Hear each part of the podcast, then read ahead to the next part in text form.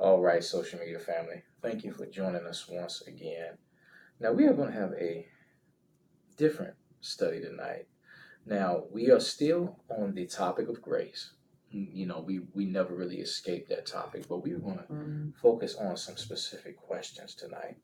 And we will try to pick up with lesson six in a couple weeks.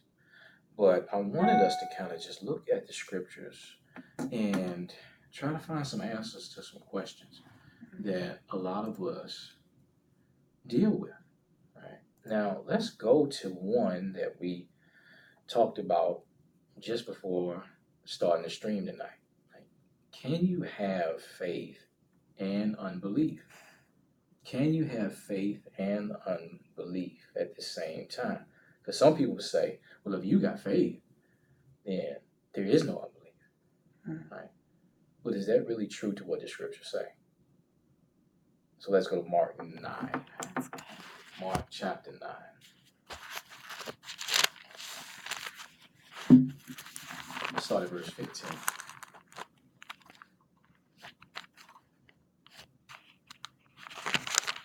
We're going to go down to verse 24. I'm reading the New Living Translation.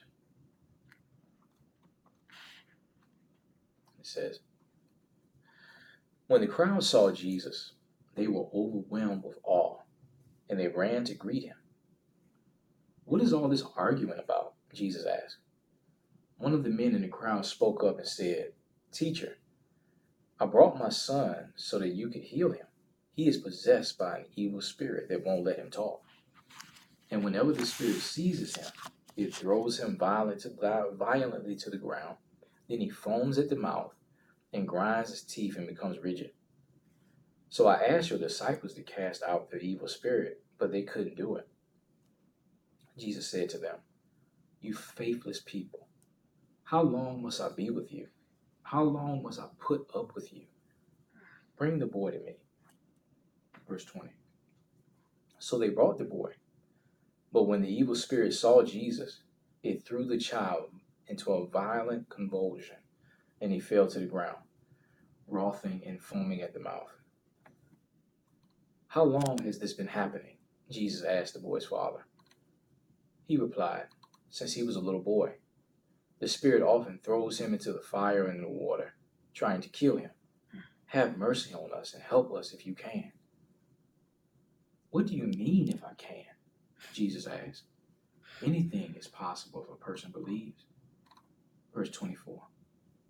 The father instantly cried out, I do believe, but help me overcome my unbelief.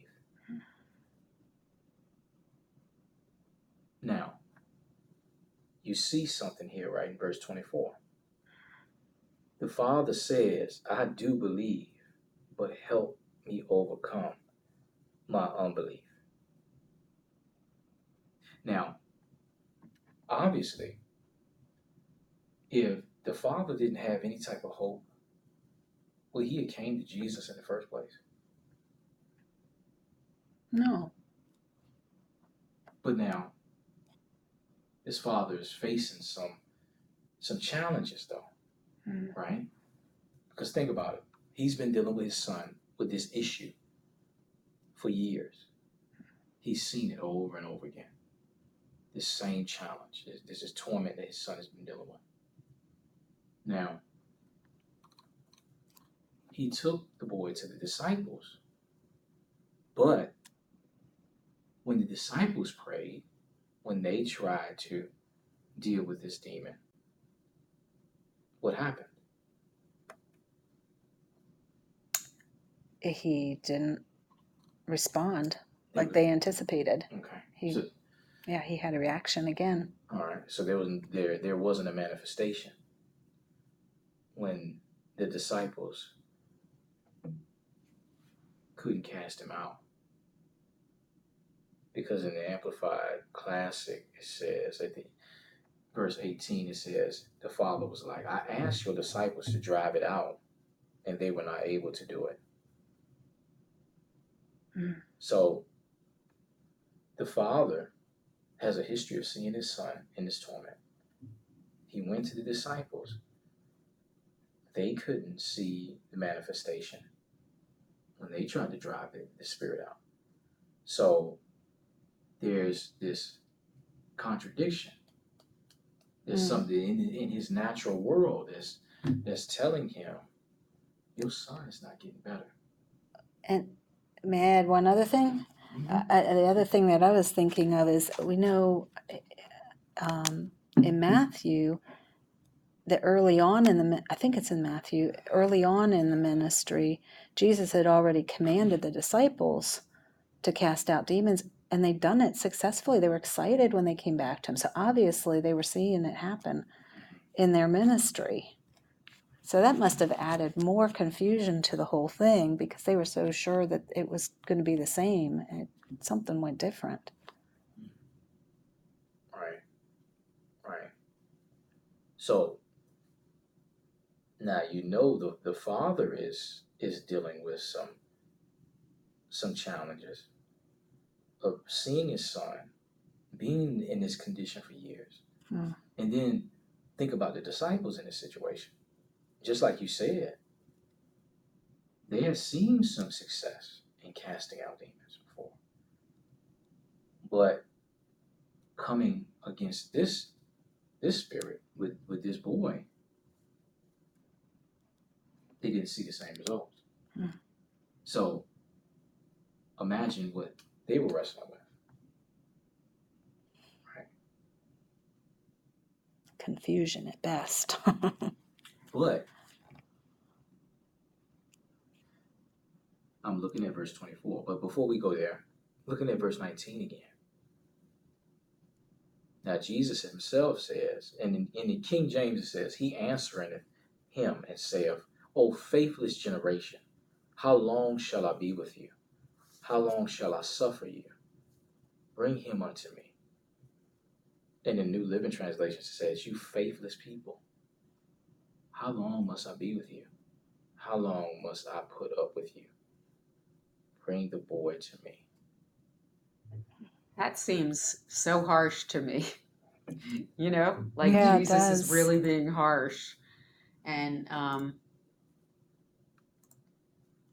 I think I don't like that side of Jesus. You know, sometimes like certain times and certain scriptures, it's hard to hear to hear that tone. You know what I mean? Mhm. Um, well here's the question i have with that verse as well is faithless i, I don't know if you've had the chance to, to check out that word i, I haven't um, you know in the original is it faithless oh i did okay I, I just heard something that that resonated with this for the first time um, faithless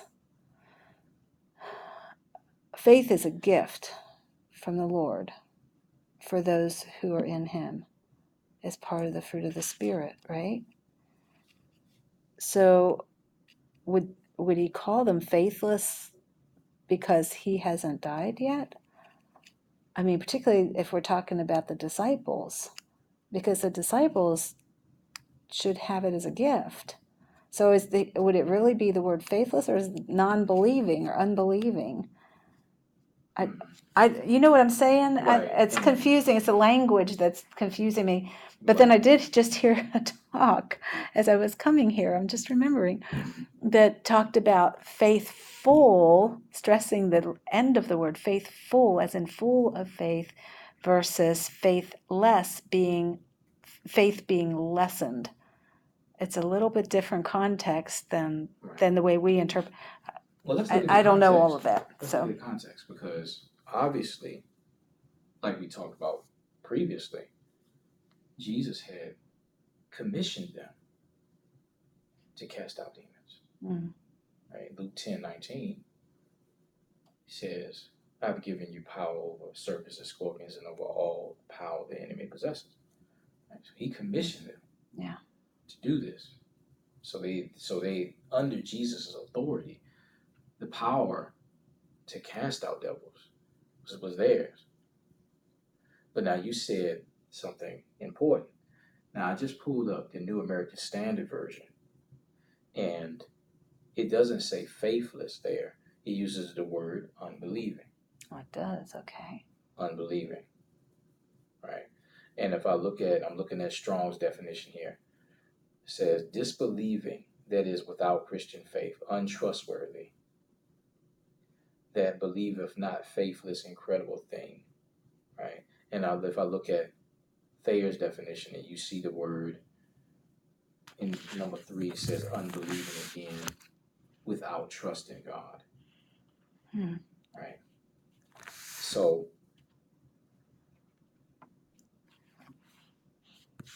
if you just looking, you're thinking about that whole scenario. Is the disciples they come they come up against Mm. some sort of manifestation that, for whatever reason, it is provoking what unbelief, Mhm. right? So we could look at this and say maybe they try to operate in the same same manner they, they had in casting out demons before. But with this particular situation with this boy, there was a different response. Hmm. Now let's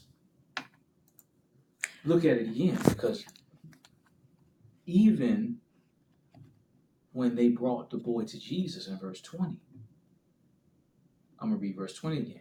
So they brought the boy. But when the evil spirit saw Jesus, it threw the child into a violent convulsion, Hmm. and he fell to the ground, breathing and foaming at the mouth. So there was a response. Hmm. Before Jesus said anything. Now,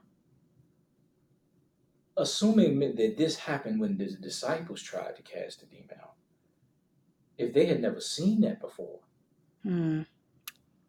It's very easy to get shaken when you see things. It Right. just is. I know they were much more practiced at at up, having a positive uh, manifestation, but we're still all human. right? the physical really can shake you. And it's like, and if you've seen anyone have a seizure, you know, it, it's scary, Mm. right? So just imagine seeing that in front of you. You're attempting to operate in faith, cast out the devil, and you get the exact opposite response that you're believing for. hmm This is what the disciples are contending with. Hmm. And if they had never seen that before, you can imagine that unbelief rising up. Why? Because of what their natural eyes can see. Yeah. Because it's the exact opposite of what they were expecting. If they had just persevered in faith, it would have probably been all over. It's just the last saber rattling of of the demons to get them broken. That's what I can say. Because if, if the spirit responded like that when they when he saw Jesus, imagine how he was going to test the disciples. Oh yeah.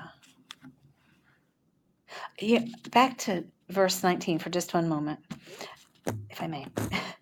Um, I was thinking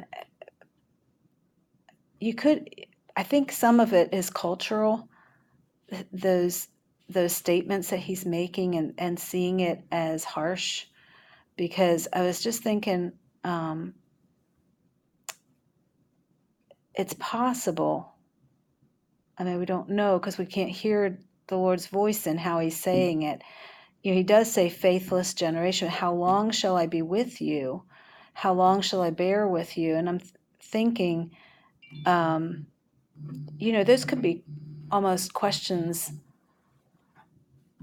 of, um, I don't want to say desperation because that's not the right word, but um, of realizing His time on earth was very limited, and He needed for them to get it.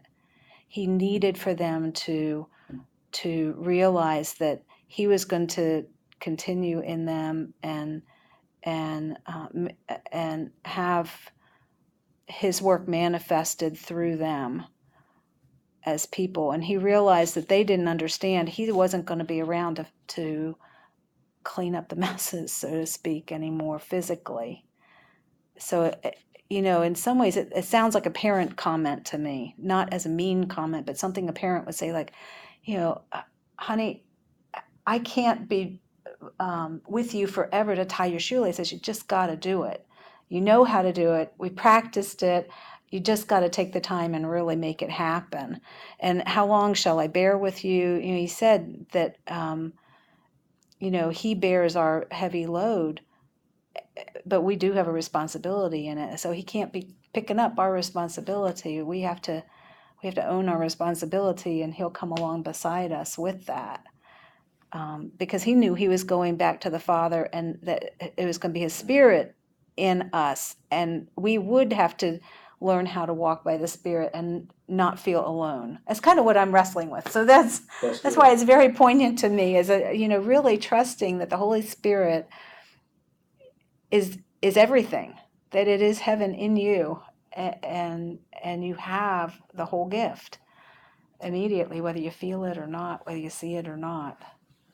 So to go to uh, verse 23, anything is possible if a person believes.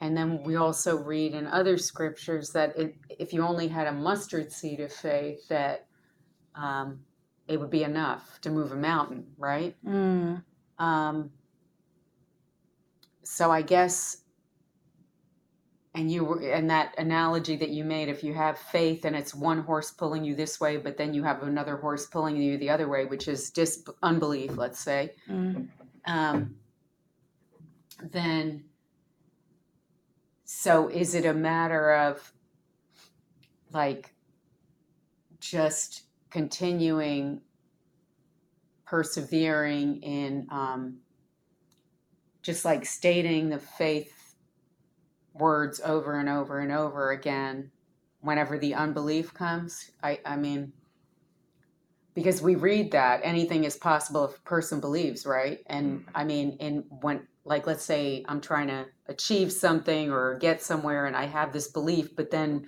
once the obstacles come in the way you get discouragement let's say mm. um,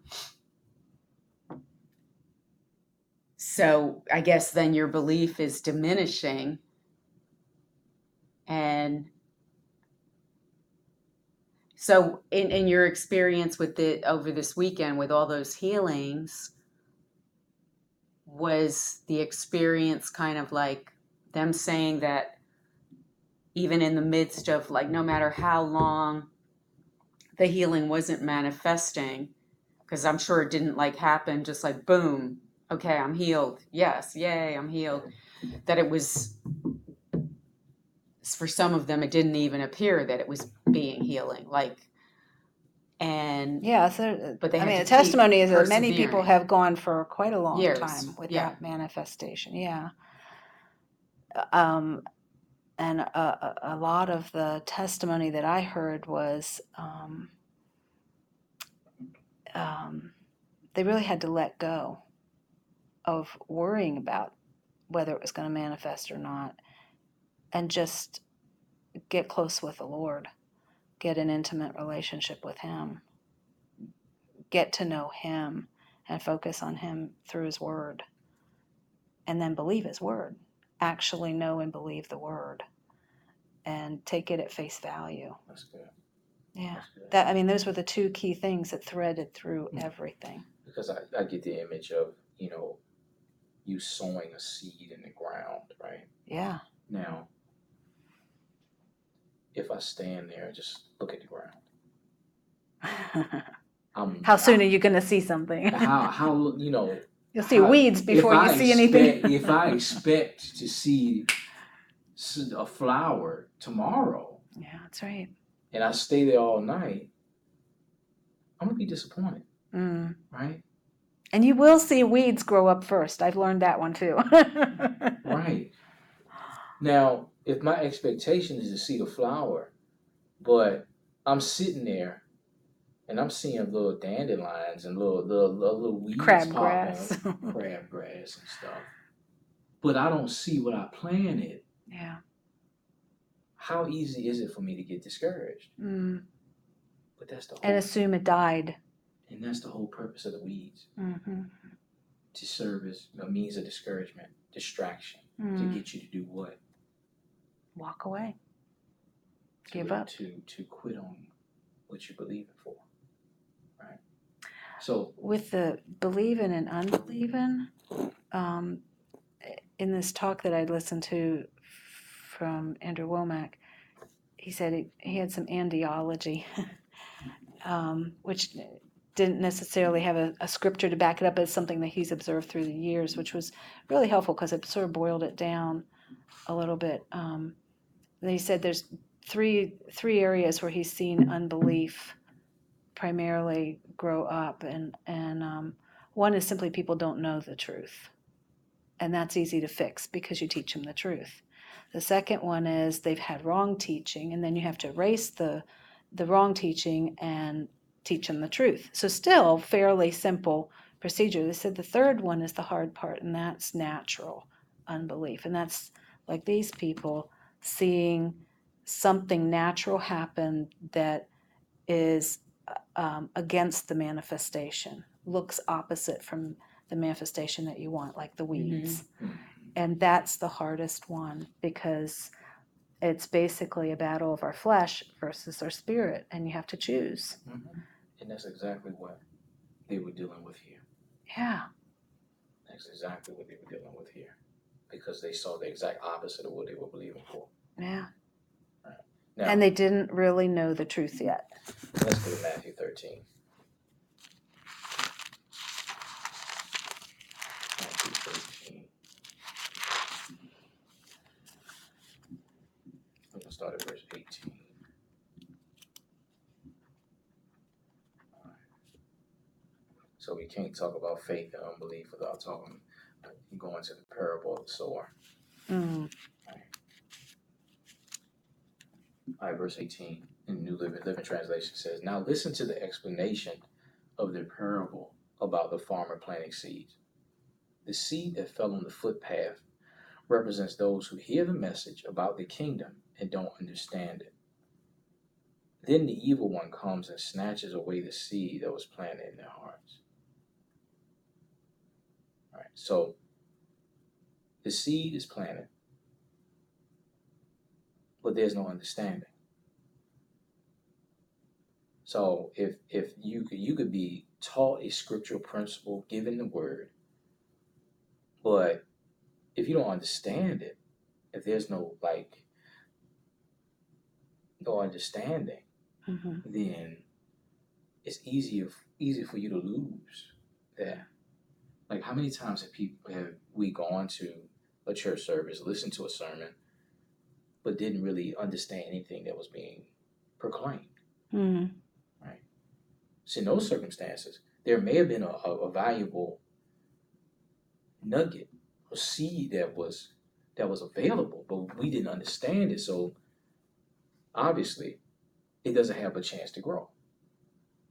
I'd say it's- that's the majority of the world, really, isn't it? The unbelieving world is they they don't have a they don't have a foothold yet. Now let's look at verse 20.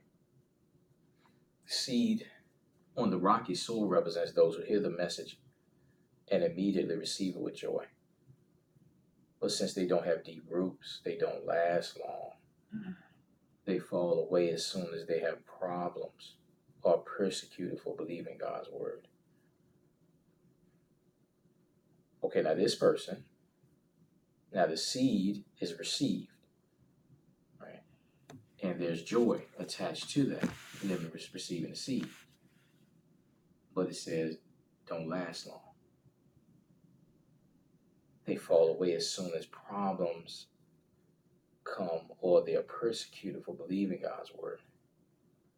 So now I'm gonna read that in the, in the Amplified. It says, "Yet he has no substantial root in himself, but is only temporary, And when pressure or persecution comes because of the word, immediately he stumbles and falls away, hmm. abandoning the one who is the source of salvation. Okay, now, thinking back to this situation with the boy. Mm. Now, obviously, Mm. when Jesus gave that initial commission to cast out demons, if they saw those, those manifestations quickly, They would have been all over it. they yeah. were used to seeing manifestation quick. Mm. But now they come up against this circumstance where they come up to do business as usual, but this spirit responds differently. Mm. They see the exact opposite. So there's pressure there. There's pressure being placed on what they believe because they're seeing the contradiction in front of their very eyes. I think this one also, you know, it talks about stony places, and whenever I think, whenever I see stone, I think law, and uh, and legalism, and I wonder if that wasn't part of the problem as well. Is again, they had they had worked a method, they were used to a method working out, and when the method didn't look i mean when the the reality didn't turn out to look like their method like what they were expecting should happen every single time then unbelief started to come in That's good. Because the law is and the law is like that. It's very rigid and formulaic. and cause all and- about what we're doing Cause and effect. I do this, i get that. I get that. hmm right? And you can you can see how if that's what their thinking was, but they don't They're get if- disappointed. If, one plus one equals three instead of two. That's messing your head up. Like, hold on, what happened? Uh, this is not supposed to be happening. Yeah. So I like that. That's real good. That's real good because the the law is very rigid, and this is going to get into what we're going to talk about next time in a yes couple weeks. Yeah. Right. How rigid and strict the law is. and it's all about us. So it melts down our tolerance very quickly as well. We get embarrassed we get flustered we get all about oh no. What are they going to think about me now? And I think this is what this is how we, you know, those of us who were connected with what they call the word of faith movement, movement, right? Where you, you know, you you you're taught to confess the word and believe for God's promises, right? Where you can get into a place where you you you turn that the principle of confession, the principle of of of trusting in God's word and speaking it out of your mouth, you turn it into a formula Mm, you think, okay, if I confess the word 50 times or 100 times, then I'm going to see manifestation. And it's going to come X this way, XYZ way. mhm. But when I become married to a process, then I am not trusting in the promise or the promise giver anymore. that's it right there My focus is on the process and the formula and not Mm. the the person and not what he said, trusting in what what he has. Because I can use a map to try to get the point from point A to point B. hmm But if road if the, the highway that I'm going on has an accident is blocked, then I'm stuck. I don't know where to go. But if I got my GPS, Mm. When that roadblock like the is holy there, spirit he can guide me around that. To go another I just way. had that picture image on the road home because we had that happen exactly. there was a major accident right 30 minutes before we got home. And and it was going to take us an extra 30 minutes and and the Lord just revealed to me my Holy Spirit is like a GPS. You know, when you get stuck, he's the one that'll lead you on the different path that'll get you home on time. Mhm. So that's That's right. that's cool. But some of us are stuck on that map. So that's hard, yeah. Because if you you stuck on that map, one one accident, one And construction, one, you're there a one long construction, you know, construction uh, blockage, Mm, you you done. mm. I much rather have that GPS because he, you know, he, I, I might not go the way that I thought I was gonna go, but I'm gonna get to my destination. I do best when I have both, actually. I need a mental picture. And that's what I feel like the word is for us. It is a mental picture. It, it is a, a picture book for us, like a map would be. A map is another kind of picture. So if we if we're building on the map and we're moving in the spirit, we got the best of all things, really, because you, you know that that map is still working in you, and you know when GPS conks out, or when it's taken you the wrong way and you're suddenly landing up at the dump instead of at the place you're supposed to be, which I've had people have that happen too. So Yeah, that's play that real myself. good. That's real good because this is how that's that's an illustration of us trying to be sensitive to the voice of the Holy Spirit, but maybe we miss it. Mm, Maybe we're hearing something else. But that map can keep us on point, mm, just like the principles of God's word. So I can me me having familiarity and understanding of what the layout of the land is, the map, is giving me the ability to better interpret what the GPS is telling me to do. I think I think that's it. Yeah. So we don't throw away the word, we don't throw away the law, so to speak. Mm. But we don't live by it. Mm. And, and we don't live by it in the sense that we place our trust in our ability to follow it. Yeah, yeah, that's it. Or that, that we know it all, the depth of it. Exactly. Because I'm gonna tell you, Mm. the, the more you grow in the word, the more you realize there's so much more to know. Just keeps going. Yep. And and it's a way the word is a way to check back and make sure that it is the guidance of the Holy Spirit. Because if it's something that um, Testing the spirits, right? right, well, if it's something that that doesn't align with the word, then it's probably not of the Holy Spirit. Yeah, Exactly. yeah. Yeah. If it don't align with the word, you can guarantee it's not Mhm. lined up with the Holy Spirit. It- But if you it- don't know the word, you don't know that. Exactly. Yep. Yeah, it's good.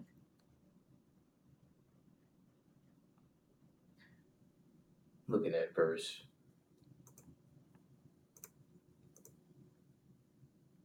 twenty-three. No, twenty-two.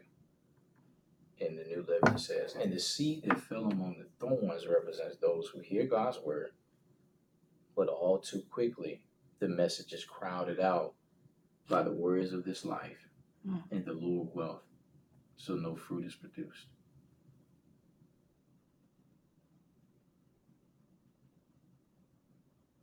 So it sounds like in verse 21, it's more a matter of being discouraged. You know, problems come and your faith is shaken because of the problems or the persecution. And in 22, it sounds like your faith becomes ineffectual because um, because you you start worshiping other gods like wealth and things like that. Just gets crowded out. Mm-hmm. Yeah. So yeah, it was twenty three can manifest itself in different ways, and and you know, and get to the point where, like you said, where it becomes where the things of this life can become a an idol, Mm-hmm. right? And just thinking about the picture, the of the crabgrass, Mm. right? The dandelions, Ugh. all these weeds, Mm, mm, right? It's that these things are like crowding up the space. Mm. and my my focus gets on all this other stuff instead of the seed that has been planted. And I mhm. can get to a place where I didn't forget that I've actually sown some seed in the ground Yeah, that's because right. all my attention is, is on the crabgrass. That's right. So really, we could look at it as adversity, adversity slash persecution versus distraction, and both are a way or methods of diluting our faith, allowing unbelief to come in to make the word unfruitful. Hmm.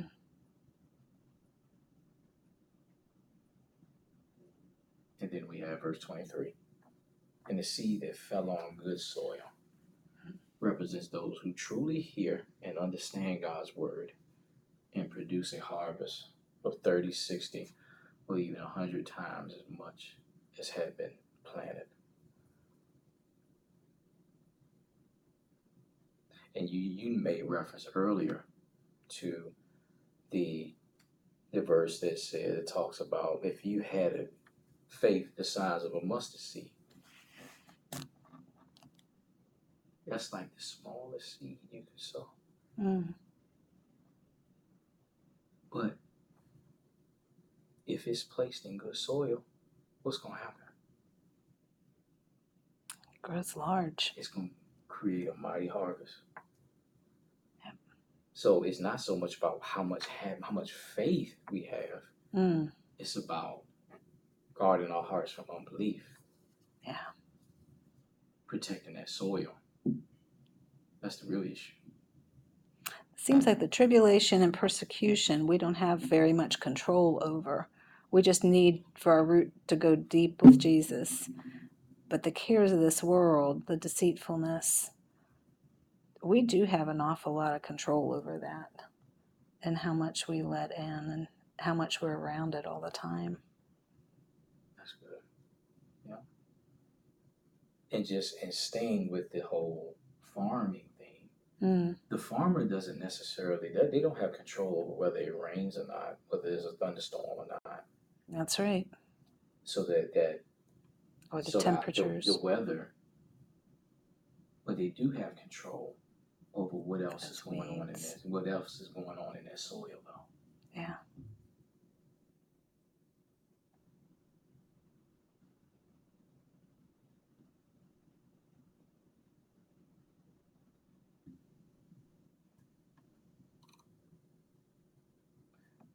Going back to verse 2, Mark 9,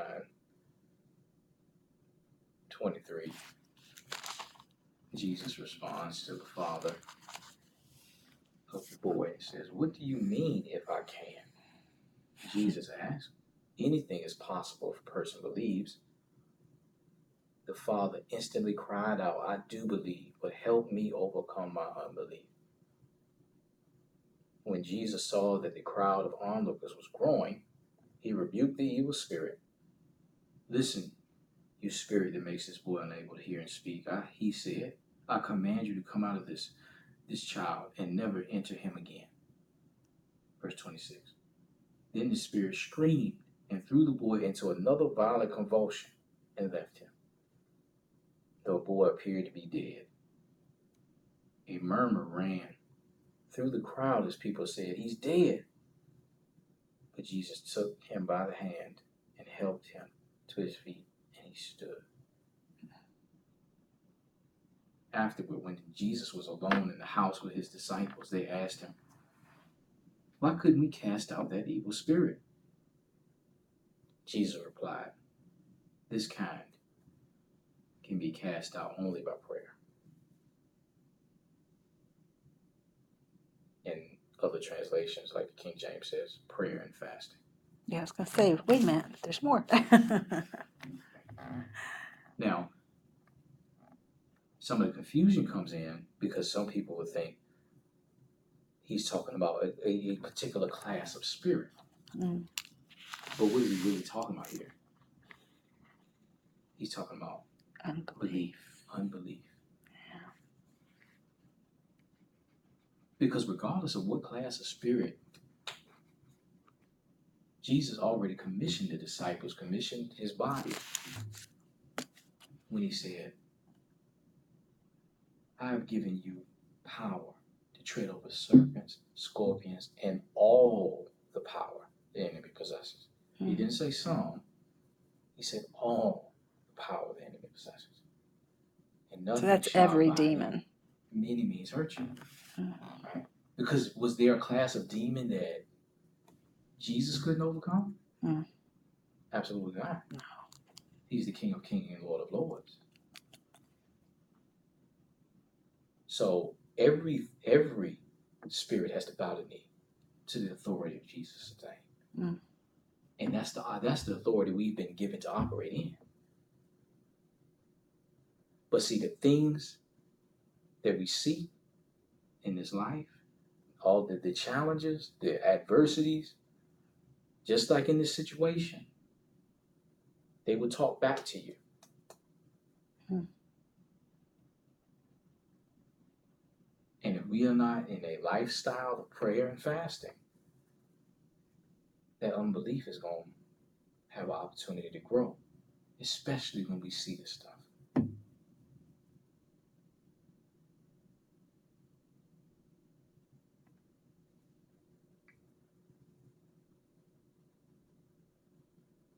So prayer and fasting. What what does that mean? I mean, I know we can take the words very very literally, and Mhm. and I think there is a place for that. Um, but I think it, it it's maybe bigger than that because I, I remember back. Oh boy, references again. I think it's Isaiah, the end of Isaiah, talking about fasting, and fasting like looked really different from what everybody said I, fasting should look like. I think I know where you're going. What did it? I look wish like? I knew which chapter I'm going to. I know I've read it. So go to, go to John chapter 58.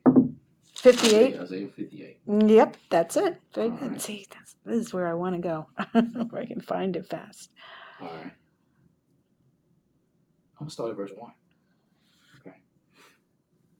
All right. So, shout with the voice of triumph of a trumpet blast. Shout aloud. Don't be timid.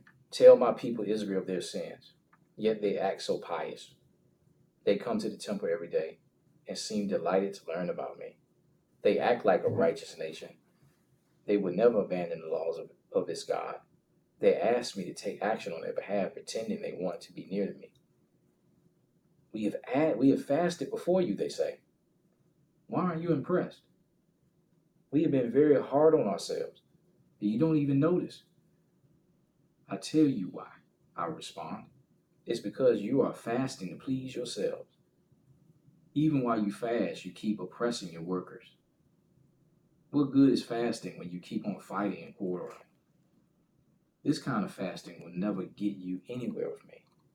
You humble yourselves by going through the motions of penance, bowing your heads like reeds bending in the wind. You dress in burlap and cover yourselves with ash. Is this what you, you call fasting?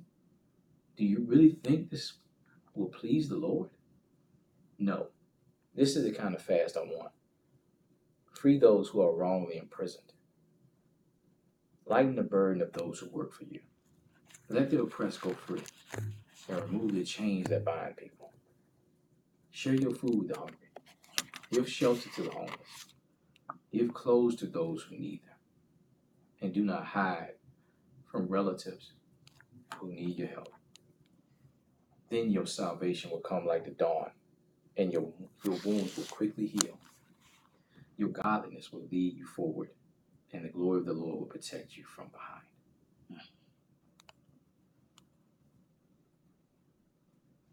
Now you see, the, the, the Lord is rebuking the hypocrisy of religious activity and not walking in, in love amongst your own people, Mm, right? And Jesus said in himself, love is the fulfillment of the law mm, and the prophets. And the hypocrisy of, of the religious activity is being rebuked here. Now, not to say that fasting from food is not necessary. That's not what he's saying here. No, it's not. Because those are times, there are times for that. And there's benefit to that. But Well- he said specifically, Yeah. I tell you why I respond. It's because you're fasting to please yourselves. Even while you fast, you keep oppressing your workers. And then he goes on. Mm, You're fasting to please yourselves. So, fasting to look pious to fulfill a religious requirement, To get something. Like a law. right? Hmm. The motive is off. Well, and what I'm seeing, you know, from six and seven, where he's saying to loose the bonds of wickedness, to undo the heavy burdens, to let the oppressed go free, to break every yoke, to share your bread with the hungry, to bring your to your house the poor who are cast out, um, to cover the naked one, uh, and not hide yourself from your own flesh, meaning I'm assuming family and people near you. In other words, don't isolate.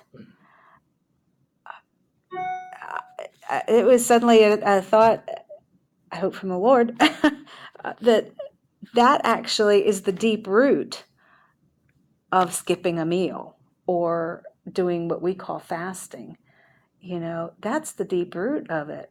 It's it's going out on the limb, trusting the Lord with your entire life, even to your own discomfort, and believing that as you share out in love with other people beyond what you think is comfortable, He'll meet your need. He'll just be there and He'll take care of it all.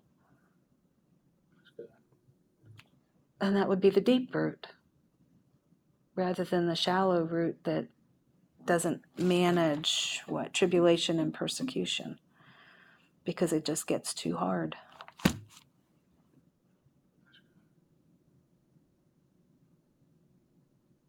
It's Matthew 7 and 12, the golden rule. It says, Do unto others whatever you would like them to do to you. This is the essence of all that is taught in the law and the prophets. Mm. What's the reference to that again? Matthew 7 and 12.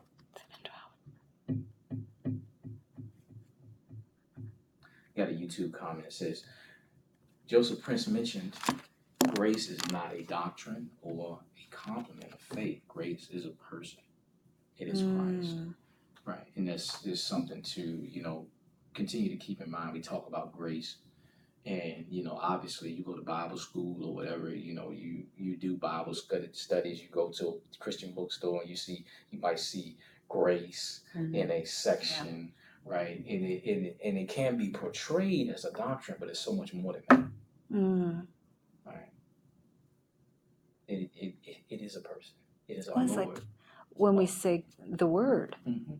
I mean, that just has popped out to me. That when we say the word, that's Jesus. We have the written pages which point us to Him, but to actually get the word in our heart is to go so much deeper than not out of the written word, but to actually experience Him personally in the relationship through the word, in agreement with the word that's written. So when I do actually read the written word and I have that type of, of mindset, Mm, I can receive so much more from it.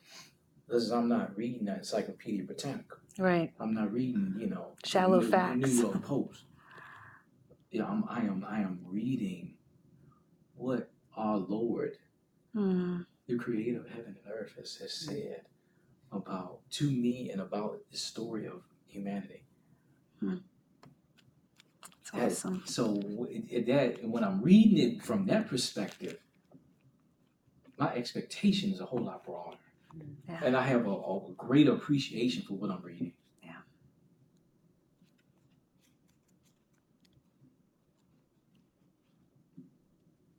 I see everybody else going they they gonna be mad. They missed some good stuff tonight. they can go back. We all have the app we- now. we got the app. I don't have the app. oh, you gotta get You the never app. sent me the information. Don't forget to. Okay, well, yeah, I'll send it to you again because we had some trouble the last time. That's what happened. Oh, hmm Getting it downloaded. That's all. okay.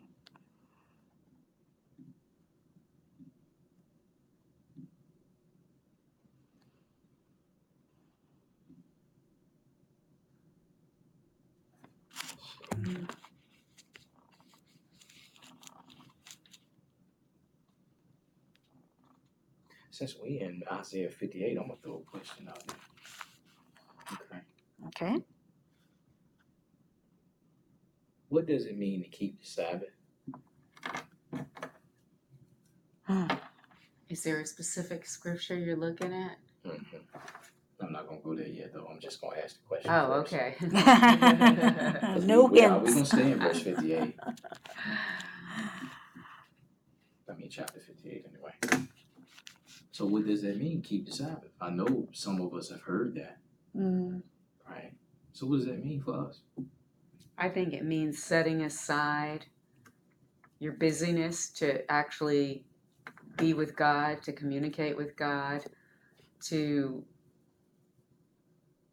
to just remove yourself from the world for that time and keep something holy. So you're dedicating that time and that space to allowing the Lord to come in and being being with the Lord rather than working or you know listening to music or whatever. Kind of like opening up that space so God can communicate with you. The Holy Spirit can communicate with you. Because the Holy Spirit can't if everything's busy and noisy and you're in motion and news and you know all these distractions of the world so to me it's it would mean setting aside the world and just keeping quiet and being with god like Mary did with Jesus Yeah. at his feet. The other thing that comes to my mind, because I've, I've thought about this some too, is um, you know, God set up the Sabbath because he was done with his work and then entered into the Sabbath. And in Hebrews, then it talks about the Sabbath rest. And so it, it seems to me it's when you stop striving and and the stepping stone would be what you're talking about but it'd be um, reaching the place where we stop striving and trying to get it ourselves and just lay it down before the lord and believe that his finished work is enough to meet the need in whatever we're doing you know, whatever issue we're dealing with. That's good one. Okay. Because by doing that, as Tina was saying, aren't we acting like spiritual weed killers? Hmm. did i say that Did. That's cool. spiritual weed killers Yeah. You mean That goes like- back to our garden again. like bad spiritual stuff like, Like, like you know, think distractions, things that are keep Oh, oh, us oh, away oh, oh, from I the see. word. the weeds. yeah the weeds keep is the world Mhm. Yeah, Right. The things that grow up faster so than what we kill those our flower weeds. was sometimes looking for. i got it yeah That's good. Now I'm gonna throw a monkey wrench in this though. I want you to, I want us to kind of look at this. All right, we're gonna go to Isaiah 58. We're gonna stay here. Let's read verses 13 and 14. All right. It says, Keep this Sabbath day holy. Don't pursue your own interests on that day, but enjoy the Sabbath and speak of it with delight as the Lord's holy day. Honor the Sabbath and Sabbath in everything that you do oh, you do on that day, and don't follow your own desires or talk idly. Then the Lord will be your delight. I will give you great honor and satisfy you with the inheritance I promised to your ancestor Jacob. I, the Lord, have spoken. Okay? Now, that in mind, let's go to Romans 14.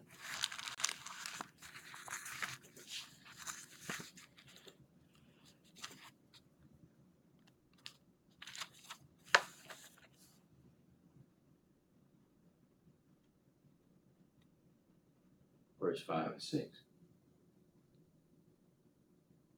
In the same way, some think one day is more holy than another day, while others think every day is alike. You should each be fully convinced that whichever day you choose is acceptable. Those who worship the Lord on a special day do it to honor Him. Those who eat any kind of food do so to honor the Lord, since they give thanks to God before eating and those who refuse to eat certain foods also want to please the Lord and give thanks to God. Now, is there any contradiction? Chapter 58, 13 and 14, and what we're reading here in Romans 14. It kind of sounds like everybody need that diff- for different people.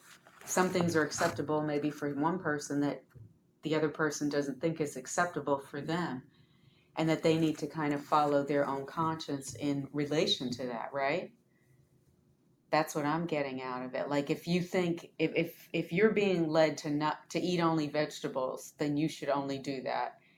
If if you're supposed to keep this day holy and you feel led to do that, then that's what you need to do, but not to impose it on anybody else and to also uh, respect what other people are doing. Did you all? Well, the opposite of that would be the verse that says that if there's unbelief, then there's sin hmm involved. What what is that verse? Same chapter. Same chapter. Oh, there Mhm. you go. Just, just further along.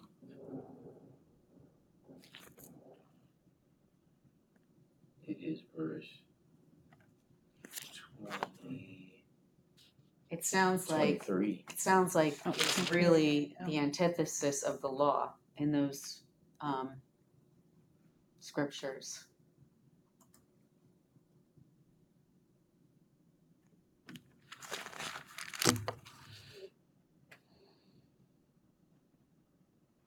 That's good. That's good. I like that. Because people, you know, they you can get real divisive about the whole Sabbath issue, Mm, right? Because you have individuals that, you know, they are convinced that we should keep Saturday Mm, as that day of rest. Right. In, in you know, in, in line with the Old Testament pattern. exactly. right? But then you have, and, and they will call anybody that, that worships on a Sunday and calls that a Sabbath, they, they would rebuke that as being pagan, hmm demonic, mhm. right? And then there, you know, and folks that'll say the exact opposite. And then there's this infighting over which particular day to choose. Mhm. But at the end of the day, what fruitfulness is there in that? Because at the end of the day, what represents our Sabbath rest, today is Jesus Himself. Yeah. He's my Sabbath rest. Yeah. I get to rest because of His work. So, regardless of what day is set aside for me to kind of step away from the cares of, the, of this life, at the end of the day, He is my Sabbath rest. Well, and we know that days and seasons and times were set up for this physical world. That's not the spiritual. So if we're really entering the rest of the Lord, we're going to be thinking on a different level, uh, a different um, wavelength than than about what day Monday, Tuesday, Wednesday. You know, times and seasons because it's spiritual. It starts with the Lord who's spirit. And even when I get that picture of Jesus being the Sabbath, it, it transforms how I'm reading verses 13 and 14 Mm, in Isaiah. yes, yeah. Keep the Sabbath day holy. Keep Christ Jesus holy. Mm, There is no one but Him. He is the only means of salvation. I, I exalt Him as holy, sanctified, because He is the only means of salvation you have. There are not many paths, there's one path, absolutely. and that's through His Word. He said, Don't pursue your own interests on that day, but enjoy the Sabbath. So I, I don't have the right to choose whichever deity I believe or theology I believe is the right. Mm, Jesus already, the Father has declared who who is this, who the Savior is, and, and that's Christ Jesus. So me keeping the Sabbath holy is exalting who Christ is, exalting Him as the exclusive. Savior. And He says, and speak of of it, the Sabbath, with delight, as the Lord's holy day. So speak of the Son as the Father's delight. Hmm. Honor the Son in everything that you do. See how it transforms That's that. fabulous. Yeah. So it's it's kind of it's almost saying that because I'm just curious. Do you all with when with the Sabbath? Do you all all just like do church and and I'm just you know you don't have to say if you don't want to, but um, what I was interpreting it at was more like that last thing that you said that we should just whatever we do honor God within that not necessarily like just being still, right? Mhm. It's like, what's the beginning verses again? Well, Going back to what he talks about fasting as true fasting as being. Says, what good is fasting when you keep on fighting and quarreling? This kind of fasting will never get you anywhere with me. Then he says, verse 5, going down to verse 6, he said, No, this is the kind of fasting I want.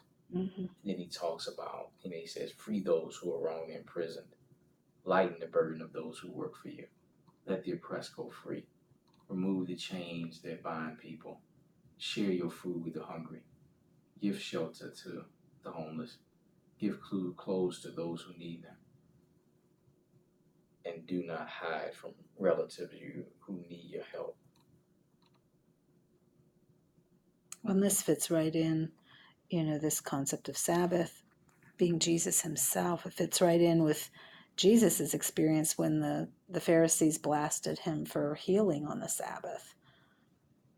And and he he chose to heal and said that, you know, is it not better to give life?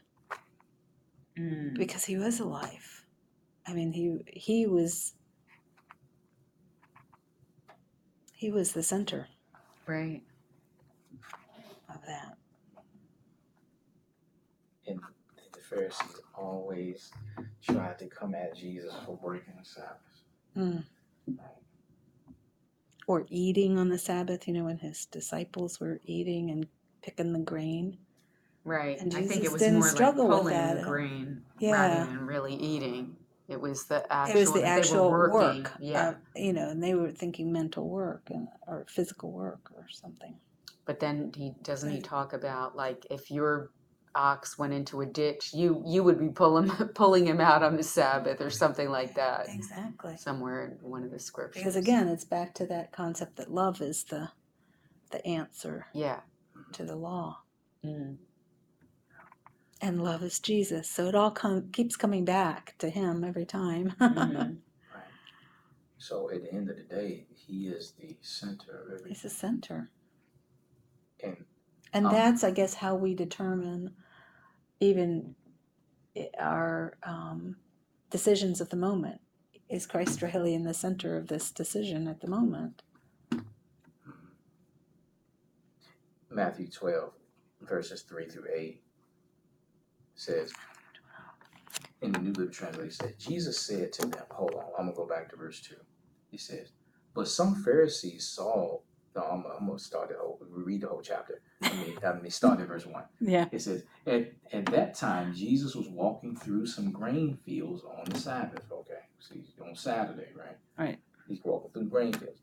His disciples were hungry, so they began breaking off some heads of grain and eating them. But some Pharisees saw them do it and protested. Look, your disciples are breaking the law by harvesting grain on the Sabbath. Verse 3 Jesus said to them, Haven't you read in the scriptures what David did when he and his companions were hungry?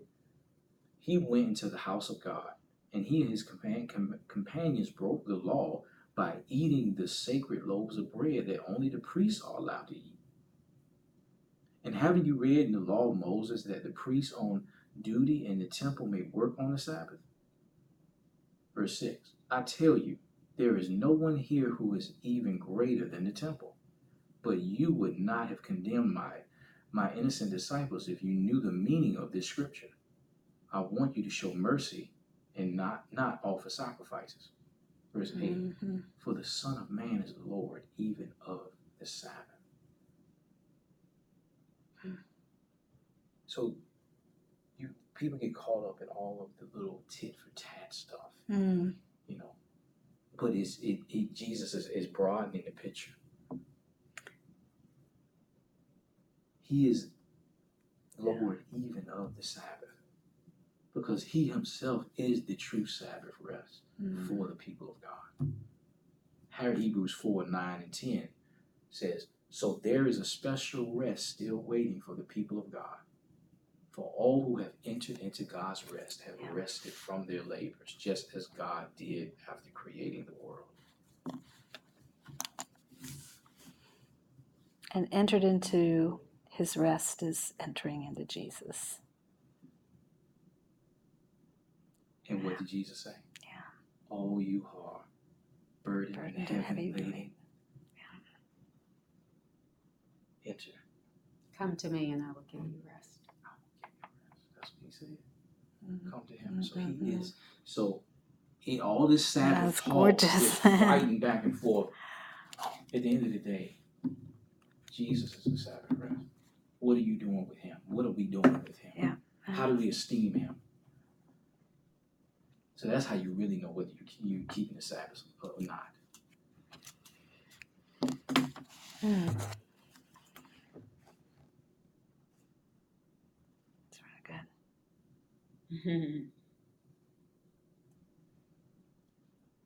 At the end of the day, Sabbath is 24 7, 365. That's right. That's right.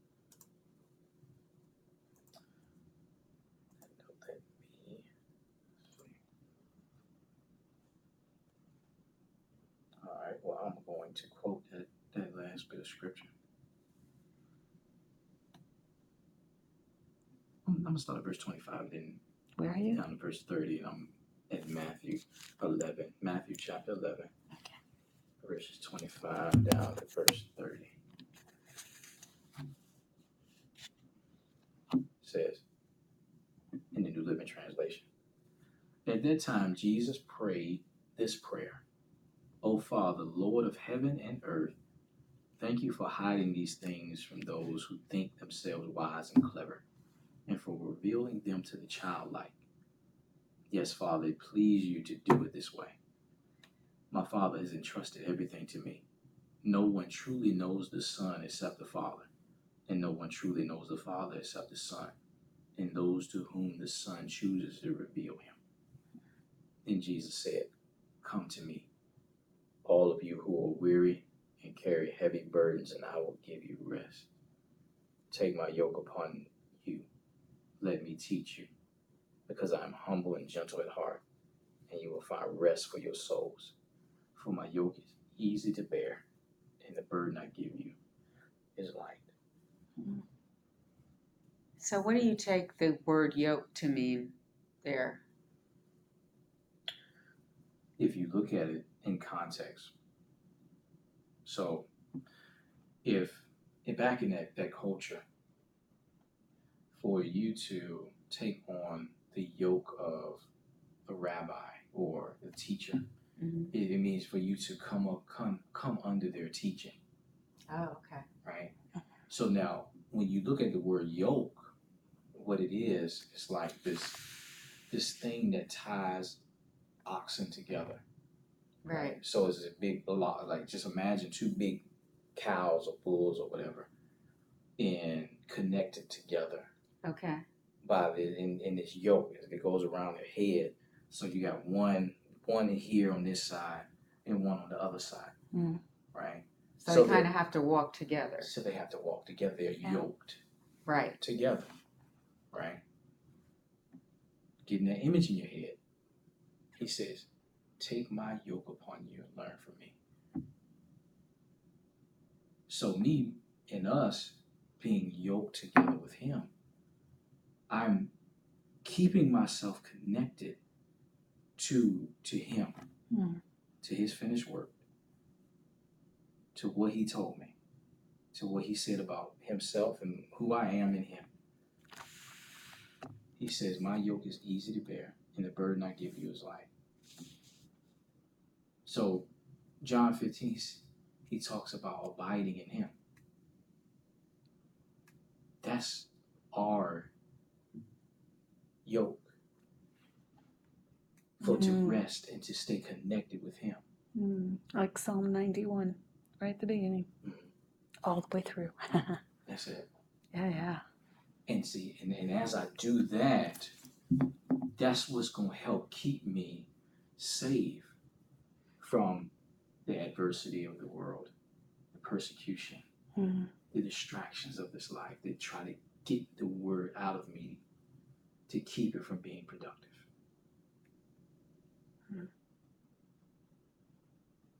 link it back to Romans and Galatians.